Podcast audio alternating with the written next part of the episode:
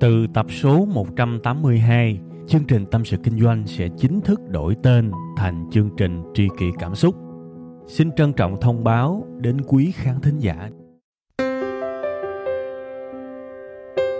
Khi cô đơn tôi thường nghe chương trình Tâm sự Kinh doanh, cảm thấy đỡ, cảm thấy được chia sẻ nhiều lắm. Cô đơn làm gì à? Em hay nghe tâm sự kinh doanh của anh. Lúc cô đơn anh hả? Thì à, em đi chơi về cà phê một mình. Và thỉnh thoảng nghe tâm sự kinh doanh của anh nữa.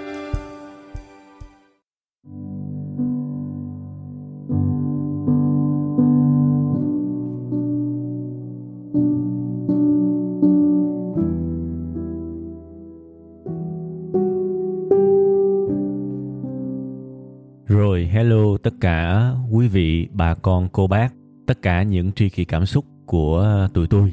Chào mừng tất cả quý vị và các bạn đã quay trở lại với chương trình quen thuộc được phát sóng vào sáng thứ hai hàng tuần. Đó là chương trình Tâm sự Kinh doanh. Và như là một cái sự nhắc nhẹ nhẹ cho những bạn có thể vô tình lần đầu tiên được nghe chương trình này á, thì ờ, chúng ta sẽ có rất nhiều nơi để mà nghe. Các bạn có thể vào trang web là tâm sự kinh doanh.com nghe cũng được, hoặc là một cái phiên bản ngắn hơn của ờ, trang web đó đó là tskd.vn đó, TSKD là chữ viết tắt của tâm sự kinh doanh đó các bạn ha, tskd.vn. Rồi chưa hết, các bạn cũng có thể lên những cái nền tảng nghe âm thanh giống như là Spotify, rồi uh, SoundCloud, rồi Google Podcast, rồi Apple Podcast. Các bạn gõ từ khóa tâm sự kinh doanh thì nó sẽ ra một cái chương trình có cái uh, biểu tượng là một người đàn ông quay lưng trong một cái nền đen đen cam cam thì đó là chương trình chính chủ các bạn nha.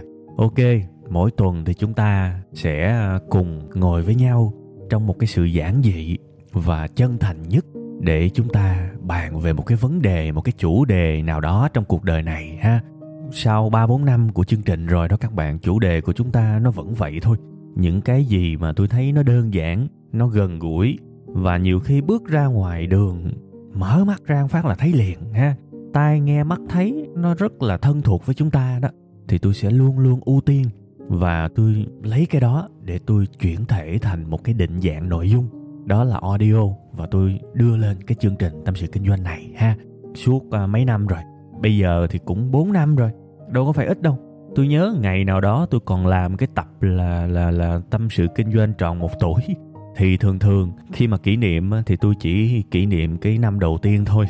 Càng ngày càng già thì tôi cũng không có kỷ niệm làm gì. Nhưng mà nhiều khi cũng nhắc cho vui ha chương trình của chúng ta coi vậy thôi cũng ờ, 4 năm rồi. Rồi thêm lướt qua cái là thành 5 năm. Các bạn thấy ghê không? Một cái chương trình ờ, podcast làm chơi chơi, vui vui. Không có kỳ vọng, không có mong chờ cái gì hết. Mà cũng đi được ờ, chừng ấy thời gian. Nghĩ lại cũng hạnh phúc lắm các bạn. Thôi, sau mấy cái lời tâm tình mở đầu thì chúng ta sẽ quay trở lại với cái nội dung chính của chương trình ngày hôm nay, ha. Tuần này tôi sẽ nói về một cái sự khoái lạc. không có nói bậy, yên tâm. Tôi sẽ nói về một cái sự khoái lạc trong hành vi, trong suy nghĩ của rất nhiều người trong chúng ta. Và cũng thú thiệt với các bạn luôn, tôi cũng là cái kiểu người mà mà dính cái này nhiều lắm. Bây giờ thì đỡ hơn nhiều rồi, tại vì nó có cái sự ý thức. Còn hồi xưa tôi nói thiệt các bạn á, tôi bị cái bệnh này nặng lắm. Tôi bị cái bệnh này nhiều vô cùng luôn á. Đó. đó là cái bệnh gì các bạn biết không? Cái bệnh có hai chữ bờ. Nhiều người đọc cái tiêu đề của cái bài này cái tiêu đề là bệnh bờ bờ. Tôi biết cũng có nhiều người cũng đang thắc mắc lắm, bờ bờ là gì? Thì bờ bờ có nghĩa là bao biện đó các bạn. Bệnh bao biện, đây là một trong những cái khoái lạc trần gian. Tại vì hầu như rất hiếm người nào mà mà sống ở trên cuộc đời này mà chưa bao giờ bao biện. Tại vì bao biện nó sướng lắm, bao biện nó đã lắm. Khi mà mình làm một cái gì đó sai mà mình có một cái lý do gì để bao biện tự nhiên mình thấy cái áp lực nó nhẹ hẳn, cái sự tội lỗi nó cũng nhẹ đi cái cảm giác mặc cảm những cái điều tồi tệ nó sẽ bớt đi. Thành ra hồi xưa tôi ghiền bao biện lắm các bạn. Tôi ghiền vô cùng luôn nó cứ đụng cái gì thì cũng tại cái này tại cái kia. Nó đã lắm nó cũng như thuốc lá vậy hút vô sướng lắm đã lắm. Giải quyết được liền cái vấn đề cái sự khoan khoái trong ngắn hạn. Nhưng mà về lâu về dài có thể nó ảnh hưởng rất nhiều thì cái sự bao biện nó cũng là như thế. Thì vì những cái sự phổ biến những cái tác hại cũng như là những cái uh, kinh nghiệm của tôi dưới tư cách là một người ờ, phải gọi là nhiều năm kinh nghiệm trong lĩnh vực bao biện học. Thì bữa nay tôi sẽ nói rất sâu về cái chủ đề này ha. Mặc dù sâu nhưng mà những cái ví dụ đời thường chắc chắn sẽ được mang vào chương trình để đảm bảo là tất cả mọi người đều có thể hiểu được ha. Thì cái bài này tôi sẽ tạm chia cái bố cục làm ba phần. Phần đầu tiên là cái định nghĩa của riêng tôi. Tôi sẽ ráng định nghĩa theo cách dễ hiểu nhất có thể mặc dù tôi tin rằng ai trong các bạn cũng biết bao biện là cái gì, nhưng mà để gọi tên nó chính xác, mà nó gần gũi với cái mặt đời sống nhất, thì có thể làm cái nhiệm vụ khó khăn, thì tôi sẽ giúp các bạn định nghĩa bao biện cụ thể là cái gì, ha, bằng cái kinh nghiệm của tôi. Tức là tôi sẽ không sử dụng từ điển, tại vì tôi có đọc cái từ điển thì tôi thấy nó cũng có cái gì đó hơi xa, hơi không có gần gũi với cuộc đời. Và tôi cũng nói với các bạn rồi á, với tư cách là một người có kinh nghiệm lâu năm trong lĩnh vực bao biện học tức là bao biện, phủ đầy cuộc đời của tôi, phân bua, phủ đầy cuộc sống của tôi. Nên tôi nghĩ là bản thân tôi sẽ có một cái định nghĩa của riêng mình. Và tôi tin chắc là các bạn sẽ hiểu và rất dễ cảm cái ờ, định nghĩa đó. Đó là phần thứ nhất. Phần thứ hai thì mình sẽ đi vào những cái ví dụ, ha, những cái phân tích đời thường, đời sống. Và phần thứ ba sẽ là cái phần ờ, tạm gọi là cái giải pháp để chúng ta có thể làm cách nào đó để bớt đi cái sự bao biện trong cuộc sống của mình lại, ha. Thì giờ mình vô định nghĩa đi theo các bạn ừ, bao biện là gì ha? Các bạn thử suy nghĩ coi. Mặc dù cái chương trình này có vẻ là một chiều, nhưng mà tôi vẫn tin là tôi nói tới đâu thì não của các bạn sẽ phản ứng lại tới đó thôi. Có nhiều khi là tôi nói điều a là các bạn sẽ lập tức suy nghĩ về điều a, và cũng có lắm khi tôi nói sai một cái gì đó thì chắc chắn bạn cũng sẽ phản ứng liền.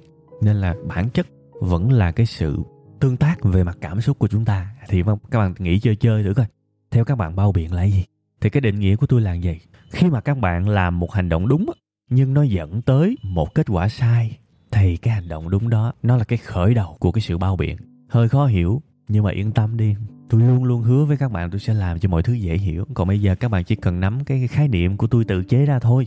Nhớ nha, khi mà mình làm một điều đúng mà nó dẫn tới một kết quả sai, nhưng mình cứ xoáy vào cái điều đúng và coi nhẹ cái điều sai á, thì đó là sự bao biện đó là cái khái niệm mà tôi đúc kết suốt rất nhiều năm là một người bao biện là một người hay lý do lý trấu thế này thế nọ. Thì bây giờ tôi lấy một cái ví dụ để các bạn hiểu liền. Đây là một, một cái ví dụ mà tôi cũng nói trước là nó cũng hơi bậy bậy. Mặc dù là về đạo đức thì nó cũng chả có cái gì mà mà gọi là là suy đồi hay là cái gì đâu. Nên là các bạn cứ yên tâm. Trong tất cả các chương trình của tôi á tôi không bao giờ đụng tới những thứ mà gọi là bẩn để mà gây sự chú ý và kiếm những cái view những cái lượt nghe đâu. Các bạn cứ yên tâm nhưng mà tôi cũng nói rồi đây là một cái ví dụ rất trần trụi rất bình dân. Và các bạn sẽ rất dễ nhìn thấy. Đó là ở những cái công viên lâu lâu các bạn sẽ thấy có những người vào đó và tè bậy đúng không? Tè bậy ở những nơi uh, công cộng như thế. Thì bây giờ tại sao họ lại làm cái hành động đó? Tè bậy ở nơi công cộng là chắc chắn là sai rồi. Chắc chắn là không văn minh rồi. Và chắc chắn với rất nhiều người là không thể chấp nhận được. Các bạn thấy đúng không? Nhưng tại sao họ vẫn làm điều đó? Tại vì có một cái lý do rất hợp lý một lý do rất đúng một cái lý do mà nói ra một cái là cảm thấy mọi tội lỗi nó nhẹ nhàng đi.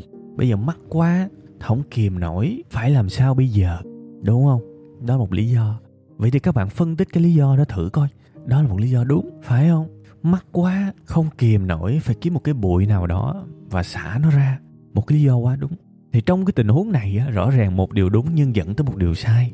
Và khi mà mình giải thích để cho mọi người hiểu mình cứ xoáy vào cái điều đúng trước mà mình coi nhẹ cái điều sai ở phía sau, thì đó chính xác là sự bao biện chứ cái gì nữa.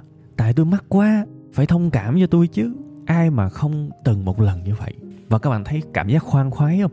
Các bạn thấy cảm giác mọi tội lỗi của mình tan biến không? Không, đó là khi cái người bao biện họ cảm thấy như vậy thôi. Chứ cái hình ảnh của cái người đó trong mắt những người khác vẫn xấu như thường, bất kể bạn bao biện cái gì. Và làm ơn đừng bao giờ phớt lờ. Đó vẫn là một hành động sai. Và khi mà bạn sai một lần rất có thể bạn sẽ sai nhiều lần có nghĩa là bạn bao biện một lần, bạn sẽ tiếp tục bao biện nhiều lần. Và cái điều đó liệu có làm cuộc đời của các bạn tốt lên không? Hay là nó sẽ nhấn chìm cuộc đời của các bạn các bạn đến một lúc nào đó, khi mà tè ở ngoài đường, ở nơi công cộng, ở công viên, bạn sẽ cảm thấy điều đó là rất bình thường và đáng thông cảm. Và cái xã hội này, gọi là xã hội thì nó cao quá. Tôi chỉ muốn nói những điều đơn giản, khoanh vùng lại cho các bạn hiểu thôi. Ví dụ, cái công viên mà các bạn hay ra, tập thể dục, hóng gió mà nó hôi rình tại vì có quá nhiều người làm cái việc đó thì bạn thích không? Hay là bạn dắt con, dắt cháu ra đi bộ, cứ khoảng 10 phút là con ông đứng quay lưng vô bụi. Các bạn thấy thì sao? Rõ ràng đó là cái điều không tốt, rõ ràng đó là một cái điều không chấp nhận được. Nhưng có vẻ như cái sự bao biện chính là cái làm cho những cái việc đó nó trở nên phổ biến. Bao biện nhiều khi nó thật tới mức mà đáng sợ luôn các bạn. Vì nó vô cùng hợp lý như là tôi đã nói với các bạn. Nó vô cùng đúng đắn nó vô cùng dễ chấp nhận với bản thân những người đó. Nhưng cái kết quả ở phía sau thực ra lại là cái lớn hơn và mới đúng là cái mà chúng ta phải nhìn vào đó, nhìn tập trung phần lớn năng lượng của mình vào cái sau thì nó mới đúng hơn, ha? Vậy thì câu hỏi đặt ra làm sao để bỏ đi cái tật bao biện này? Làm sao đây? Thì thôi, tôi hẹn các bạn ở phần 3 đi, tôi sẽ nói. Thực ra nó đơn giản thôi. Nó không có nhiều cái điều gì đó phức tạp, rắc rối trong cái phương pháp đâu thì các bạn cứ chờ phần 3 đi ha. Bây giờ mình lại nói một cái ví dụ khác đi. Bạn nào hay đi quán cà phê thì các bạn sẽ thường xuyên gặp những cái cảnh vật, những cái ờ, tình trạng là có những người ăn nói rất là lớn, nói lớn vô cùng. Và đặc biệt nếu mà với một cái âm lượng cực lớn như vậy mà bạn ngồi gần họ trong vòng khoảng từ ờ, 3 mét trở xuống, thì đó giống như một cái sự tra tấn vậy. Và đương nhiên tôi biết sẽ có rất nhiều người nhìn về phía những người, gọi là, bất lịch sự đó, với một cái ánh mắt hình viên đạn nhưng mà họ cũng không có gì thay đổi cả. Thậm chí có nhiều người đến và góp ý thẳng luôn, anh nói quá ồn, thì họ chỉ im được một chút thôi, rồi lại đâu vào đó. Và có những người thậm chí còn phản ứng trái ngược lại luôn. Tôi vào cái quán cà phê này, tôi trả tiền mà, tôi muốn làm gì trả được. Tức là đôi khi những cái hành vi như vậy, nó lên tới cái mức mà vô ý thức luôn đúng không? Và nếu mà đào sâu vô, tại sao họ lại làm như vậy? Tại sao họ có thể ăn nói lớn như vậy? Thì các bạn sẽ thấy là sẽ có nhiều lý do mà thôi, nhưng một trong những lý do tôi cho rằng rất phổ biến, rất là dễ thấy trong những cái tình huống đó là có vẻ như những người mà bất lịch sự ở nơi công cộng đó đó đã bắt đầu tha thứ và thoải mái với cái thói xấu của mình. Họ đã bắt đầu hoàn toàn chấp nhận cái việc mình nói chuyện lớn, nói chuyện như thể mà thét ở nơi công cộng là một điều bình thường. Vậy thì mình đi xa thêm một bước nữa tại sao họ lại thấy điều đó là điều bình thường? Hình như sẽ có một cái sự xuất hiện bao biện ở đây. Có vẻ là như thế. Có thể có những cái lời trấn an rất đơn giản của bản thân. Thực ra lúc đầu tôi tin rằng có thể họ sẽ ngại đấy. Nhưng mà dần dần những cái sự bao biện nó chất chồng chất chồng chất chồng và họ trở thành một cái người như vậy. Một cái người mà rất dễ bị những người xa lạ ganh ghét. Nhưng một cái người mà không ai muốn gần cả và đi đâu cũng mang lại cái sự phiền toái cho người khác vì cái âm lượng quá lớn của mình. Thì có thể là họ sẽ bao biện theo kiểu tính tôi như vậy. À tính tôi nhỏ giờ lớn vậy rồi. Các bạn thấy lý do này đúng không? Quá đúng. Có những đứa bé từ nhỏ nó đã nói lớn rồi. Và, ô, đó là cái thiên tính của tôi. Đó là cái sinh ra tôi đã được như vậy, tôi sửa không được. Thông cảm cho tôi nha. Rồi, cứ như thế, đâu lại vào đó. Hoặc là có những người sẽ bao biện theo một hướng khác. Người nói lớn thường là người bộc trực thường là người khẳng khái thường là người thẳng thắn. Mấy anh mấy chị mấy cô mấy bác ở trong quán cà phê đó thông cảm cho tôi nha tôi là một người thẳng thắn bộc trực nên tôi phải nói lớn tôi mới chịu được. À và họ phớt lờ hoàn toàn cái điều cuối cùng là gì? Anh vô quán cà phê đó anh mua một ly cà phê 50 ngàn. Thì những người ngồi xung quanh anh cũng mua một ly cà phê 50 ngàn thậm chí là họ mua một ly cà phê một ly uh, uh, sinh tố 100 ngàn gấp đôi anh luôn á chứ chắc gì anh đã mua bằng người ta. Nên anh được quyền sử dụng cái không gian trong cái quán đó ở một cái phạm vi không gian xung quanh anh thôi, vừa phải thôi, chứ anh không hề mua cả cái không gian của cái quán đó. Anh bắt buộc phải tôn trọng những không gian nhỏ kế bên. Anh phải tôn trọng những bàn kế bên. Anh phải tôn trọng những người xung quanh, vì anh không hề bỏ tiền ra và mua trọn vẹn cái quán đó. Đó mới là cái chính. Nhưng họ biết không? Không và nói tới đây để các bạn hiểu sự bao biện nó làm cho mình trở nên, tôi đang rất là thận trọng với cái từ này vì tôi không biết là nó có nhạy cảm hay không. Nhưng mà tôi cũng rào trước để các bạn biết là tôi không hề có cái ác ý gì với cái từ này nha. Tôi chỉ cảm thấy là nó thực sự rất hợp lý trong cái tình huống này. Thì thôi, các bạn cho phép tôi dùng cái chữ đó. Cái bao biện á, nó làm cho mình trở nên mù lòa vì mình không thấy được cái sai. Có thể lúc đầu á, mình vẫn sáng mắt, mình vẫn thấy được mình sai ở đâu nhưng mà mình cứ bao biện bao biện bao biện riết á, mình trở thành một kẻ đuôi mù lúc nào không hay. Đến một lúc nào đó mình không còn thấy mình sai nữa. Mình không còn ý thức được là mình sai nữa. Vì mình có quá nhiều lý do hợp lý để tiếp tục làm điều sai. Và đối với những người mà bị cái bệnh bao biện nặng như là tôi đã từng thì không chỉ có một lý do, không chỉ có một cái đúng dẫn tới một cái sai, mà là nhiều cái đúng dẫn tới một cái sai.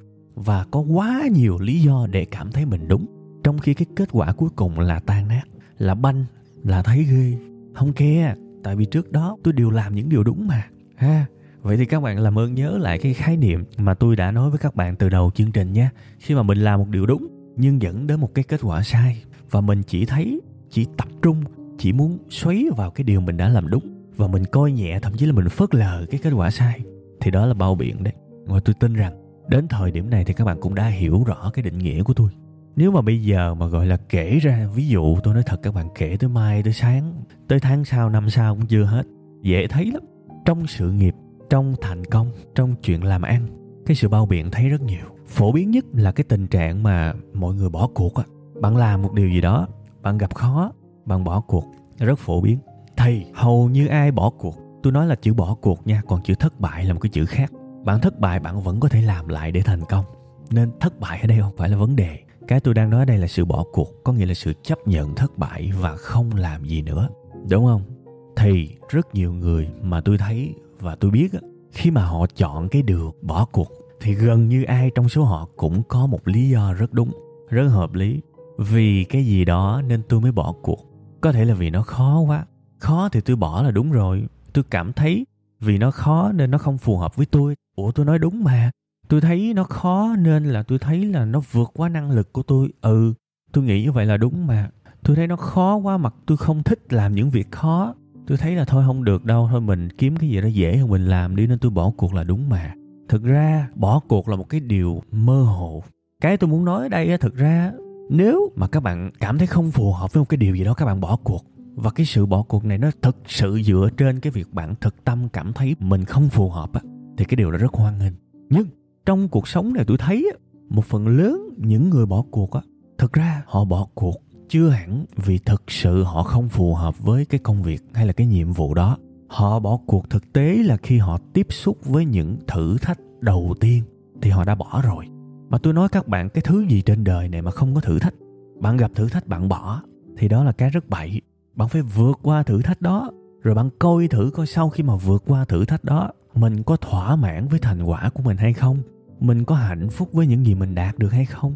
Nếu sau khi vượt qua tất cả những dông bão đó mà mình vẫn không cảm thấy hạnh phúc, thì lúc đó bỏ mới đúng. Vì bạn đã biết hết ngọt bùi cay đắng, bạn đã nắm hết thông tin, bạn bỏ, lúc đó nó mới thuyết phục. Hoặc là bạn đã cố gắng tới sức tàn lực kiệt, bạn đã cố gắng một quãng thời gian dài, bạn đã sống, đã chết, đã vui buồn với nó, bạn đã rất cố gắng nhưng bạn cảm thấy không thay đổi được gì hết. Và đặc biệt nếu tiếp tục duy trì cái điều này, có thể bạn sẽ mất nhiều hơn. Có thể bạn sẽ bị bào mòn. Có thể bạn sẽ cảm thấy mình giống như một cái bóng ma giật giờ trong cuộc sống này. Thì thôi, lúc đó bỏ cũng đúng. Vì đã có thời gian chứng giám rồi. Còn bây giờ, tôi nói thiệt các bạn, nhào vô làm một cái điều gì đó, ba tuần là chán, ba tháng là chán, năm tháng là chán. Thì những cái đó, cái chữ không hợp nó hoàn toàn, nó vô nghĩa, các bạn ơi. Kể cả các bạn có hợp với cái công việc đó, thì rồi sự chán nản sẽ tới, sự thất vọng sẽ tới, những thử thách sẽ tới, những ngọn núi cao sẽ tới, cái gì cũng sẽ tới cả. Những điều không muốn, mình mình không muốn tiếp xúc sẽ tới. Làm sao mà tránh khỏi cái đó? Bây giờ bạn bảo, bạn phân bua, bạn bao biện là tôi không hợp cái đó, tôi chuyển qua cái khác thì tôi thề với các bạn luôn á. Tôi chắc chắn với các bạn luôn á các bạn qua một cái lĩnh vực mới, các bạn cũng sẽ trải nghiệm lại y chang những cái mà các bạn đã trải nghiệm ở cái mà các bạn vừa bỏ trước đó. Cái bước đầu vẫn là sự mơ mộng, vẫn là sự hứng khởi, nhưng sau đó những thử thách tới các bạn rồi sẽ bỏ nữa. Và các bạn cứ bắt đầu rồi bỏ, bắt đầu rồi bỏ, bắt đầu rồi bỏ. Các bạn cứ làm hoài như vậy đi cho tới khi các bạn tầm 40 tuổi, các bạn sẽ thấy cuộc đời của mình tan nát. Và mọi người nhìn vào bạn không hề còn lại một chút sự tin tưởng nào vì bạn đã thất bại quá nhiều trong cuộc sống này. Thực chất á, nếu một mục tiêu mà bạn thất bại nhiều lần một mục đích một ước mong bạn thất bại nhiều lần và thành công một lần thì người ta sẽ vẫn tin tưởng bạn. Và thường đó là cách vận hành về niềm tin của mọi người với những người thành công. Lúc đầu á người đó cứ thất bại thất bại thất bại hoài. Mọi người nghi ngờ lắm. Cho tới khi họ cố gắng trong cùng một mục tiêu nhất quán đó họ thành công và mọi người thay đổi. Đó là một cái công thức lành mạnh và dễ thấy. Nhưng cuộc đời này cũng tồn tại những người thất bại rất nhiều lần, và mỗi lần thất bại là trong một lĩnh vực khác. Thì cái đó là một cái thất bại lớn đấy. Mọi người sẽ nhìn vào bạn với một cái sự cạn kiệt niềm tin, và mọi người dễ dàng thấy được cái công thức thất bại của bạn. Đó là thường xuyên thay đổi, đứng núi này trong núi nọ, thay đổi liên tục, không có cố gắng cái gì được đủ lâu đủ dài, và làm được ít hôm rồi lại chán rồi lại qua cái mới cuộc đời của các bạn sẽ tan nát. Cho dù các bạn có mạnh miệng cỡ nào đi chăng nữa, thì cuộc đời của các bạn sẽ tan nát và đầy sự tổn thương. Và mọi người sẽ ngán ngẩm các bạn lắm. Không ai muốn làm chung gì với các bạn đâu. Và cuộc sống của những người đó thường xuyên cảm thấy bất an. Vì thực tế, tôi nói thật, trong thâm tâm họ thừa biết họ là những người thất bại và họ cũng thất vọng với chính mình. Nhưng mà đương nhiên họ vẫn có những cái thủ thuật để làm cho họ cảm thấy sung sướng và khoan khoái. Đó. Thủ thuật đó là gì? Là cái chủ đề chính của chương trình chúng ta ngày hôm nay đấy. Sự bao biện. Việc nghĩ ra một cái điều hợp lý để giải thích cho thất bại của mình, giải thích cho sự bỏ cuộc của mình, dễ ẹt, ai chả làm được, rất dễ. Ngày đầu tiên thì mình bao biện mình thấy kỳ kỳ, nhưng bạn bao biện càng nhiều thì bạn trở thành bậc thầy của bao biện, rồi bạn sẽ có thể bao biện cho mọi thứ. Bạn có thể có kỹ năng bao biện trong vòng nửa giây. Đó là một cái thói quen và xóa nó thì vô cùng khó. Nên là chốt lại cái phần thứ hai ở đây với ba cái ví dụ rất gần gũi mà tôi tin rằng ai cũng sẽ thấy đâu đó trong cuộc đời này. Thực ra tôi cũng lụm trong cuộc đời, tôi bỏ vô thôi, chứ tôi đâu có nghĩ ra mấy cái này chi cho mệt. Trong cuộc đời có đầy, cứ lụm bóc vô chương trình thôi. Thì tôi hy vọng là ba cái ví dụ này sẽ làm cho các bạn cảm sâu hơn về cái được gọi là bao biện, cũng như là cái tạm gọi là định nghĩa củ chuối của tôi về cái sự bao biện đó. Cho phép tôi nhắc lại ha, nhiều người nhiều khi đang rửa chén ờ, hoặc là đang ngủ liêm diêm cho phép tôi nhắc lại cái chỗ này khi bạn làm một cái điều gì đó, đúng, nhưng nó dẫn tới một kết quả sai. Và bạn phớt lờ đi cái kết quả sai, bạn chỉ tập trung vào cái đúng theo bạn là trước đó. Thì đó là bao biện và nó sẽ làm cho chúng ta trở nên mù lòa đấy. Chúng ta sẽ không còn thấy mình dở nữa. Mà không còn thấy mình dở thì có đâu động lực để biến mình trở nên tốt hơn. Ha, rồi, bây giờ sẽ là cái phần à, số 3 phần số 3 sẽ là cái à, giải pháp của riêng tôi. Thực ra tôi cũng thú thiệt với các bạn rồi. Bệnh bao biện nếu mà các bạn đã master nó quá lâu, các bạn đã là bậc thầy của nó quá lâu, các bạn đã có quá nhiều kinh nghiệm, và tôi biết có nhiều người bao biện mỗi ngày thì các bạn biết mà. Một cái kỹ năng mà các bạn rèn mỗi ngày thì các bạn trở thành trùm cuối luôn rồi. Để gọi bây giờ làm sao để triệt cái sự bao biện đó, nó sẽ cần thời gian, nó sẽ cần năm, cần tháng, thậm chí là cần những cái mốc 5 năm 10 năm. Phải như vậy. Nhưng mà nói như vậy thì nghe nó hơi xa xôi, nặng nề ha để làm cho mắt mình từ chỗ mù lòa trở nên sáng hơn và sáng trưng lên, nhìn thấu được tận sâu trong của cuộc đời của mình thì khó, đúng không? Thì ở đây tôi có một cái đề xuất với các bạn mà tôi tin rằng đây là cái bước quan trọng nhất để xóa, để diệt được cái bệnh bao biện này. Đây là cái mà có thể các bạn chỉ cần làm mỗi một cái này thôi và thường xuyên lặp đi lặp lại liên tục lặp đi lặp lại hàng ngày, hàng năm, hàng tháng thì đến một lúc nào đó trong người bạn nó sẽ có một cái chất nào đó giống như một cái kiểu kháng thể để mà kháng lại cái thói quen bao biện. Đó là gì? Mỗi lần mà các bạn thấy mình làm một cái hành vi nào đó mà nó khớp với cái định nghĩa về bao biện của tôi, bạn chỉ cần thừa nhận cái hành vi đó của bạn là tôi đang bao biện, vậy thôi. Tất cả những gì mà tôi hy vọng nhất sau cái tập này với các bạn là các bạn chuyển từ bao biện vô thức sang bao biện có ý thức. Chỉ cần như vậy thôi là được. Tại vì tôi bỏ và chữa được cái tật này nó cũng xuất phát từ cái sự ý thức đó. Chỉ cần các bạn thấy mình làm một điều gì đó, bạn cho là đúng nhưng dẫn tới một kết quả sai, và bạn cảm thấy là bạn rất thoải mái và bạn rất nhẹ nhàng với kết quả sai, và bạn đang cố để chứng tỏ là bạn đã đúng như thế nào, bất kể là kết quả sai đó, thì đó là bao biện. Bạn chỉ cần thừa nhận với bản thân mình, thôi, tôi đang bao biện.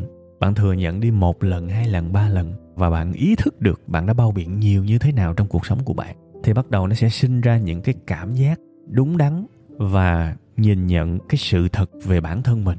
Đôi khi mình thấy mình rất tệ đấy, nhưng mà mình chỉ thấy mình tệ nếu mà các bạn làm đúng những gì tôi nói thôi, thừa nhận bất kỳ lúc nào mình bao biện. Đến một lúc nào đó tối gác tay lên trán nằm ngủ và thấy cuộc đời mình sao nó chán, nó nát, sao thấy mình giống đóng kịch với cuộc đời quá, sao thấy mình tệ quá, sao thấy mình tội lỗi quá, chán quá. Đấy, thế là cái đó nó lại thay đổi được cuộc sống của mình. Không có một cái sự thay đổi nào có thể diễn ra được nếu mà nhận thức của các bạn không có. Và nhận thức ở đây phải là nhận thức sâu sắc. Mà nói thế thôi, nhận thức sâu sắc là một cái quãng đường dài nhưng nếu khởi nguồn của nó là một cái sự biết để ý, quán chiếu đúng đắn, thừa nhận đúng đắn một cái sai nào đó của mình và cứ thừa nhận lặp đi lặp lại đi, thì chất lượng suy nghĩ của các bạn, chất lượng cái sự đánh giá bản thân của các bạn nó sẽ rất là đúng đắn nó sẽ tăng lên rất là nhiều. Và đến một lúc nào đó bạn ý thức sâu sắc về cái thói quen bao biện của bản thân bạn cảm thấy tệ vì mình là một kẻ bao biện. Thì đó là cái khởi đầu tốt. Tuy là nó không dễ chịu nhưng nó vẫn là một cái khởi đầu tốt để các bạn bỏ được nó. Các bạn sẽ dùng dằn dùng dằn, các bạn sẽ bắt đầu chững lại chút xíu khi mà các bạn đứng trước một cơ hội bao biện trong tương lai. Các bạn sẽ dùng dằn đấy. Và rất có thể các bạn sẽ vẫn thất bại thêm nhiều lần nữa trước cái việc bao biện. Nhưng nếu cứ tiếp tục thừa nhận mỗi khi mình bao biện. Thì tôi tin chắc một điều, tại vì tôi đã trải qua rồi nên tôi chắc chắn một điều này. Đến một lúc nào đó, bạn sẽ có một cái sự dùng dằn, gọi là quyết định trước một sự bao biện. Bạn sẽ ngăn được cái sự bao biện của mình trước một cái hành vi nào đó. Và thế là bạn thắng được một lần, cho một lần mình không bao biện, mình nhìn vào thất bại để mình thay đổi. Từ một lần nó sẽ có lần hai, nó sẽ có lần ba, lần bốn của cái sự không bao biện. Và lúc đó cái lương tâm của mình nó sẽ tốt lên dần vì mình đã làm được những cái điều tốt. Ông Mark Twain đó các bạn, một nhà văn rất nổi tiếng, ông nói là, sách hay, bạn tốt và một lương tâm ngủ yên. Đó là cuộc đời hoàn hảo. Đó là cái câu mà tôi rất thích. Khi mà các bạn không còn bao biện nữa, bạn không còn dối gạt bản thân mình nữa, bạn không còn làm mình trở nên mù lòa bằng việc không nhìn thấy được cái dở của mình nữa, tôi tin rằng những thành tố đó tác động vào và sẽ làm cho lương tâm của các bạn trở nên sáng và đẹp và bình an hơn rất nhiều. Để mỗi tối bạn có thể ngủ yên và không phải hối hận về bất cứ thứ gì mà các bạn đã làm cho cuộc đời của mình. Ha, rồi ok. Cái tập kỳ này thì tôi xin phép được dừng lại tại đây. Tôi cảm ơn tất cả quý vị và các bạn rất nhiều. Xin chân thành cảm ơn và xin hẹn gặp lại tất cả quý vị và các bạn vào 7 giờ sáng thứ hai tuần sau tại trang web là tâm sự kinh doanh.com hoặc là tskd.vn các bạn nha. Bye bye. Từ tập số 182, chương trình Tâm sự Kinh doanh sẽ chính thức đổi tên thành chương trình Tri kỷ Cảm xúc. Xin trân trọng thông báo đến quý khán thính giả. Cảm ơn tất cả quý vị khán giả đã ủng hộ và yêu thương chúng tôi trong suốt thời gian nhiều năm qua.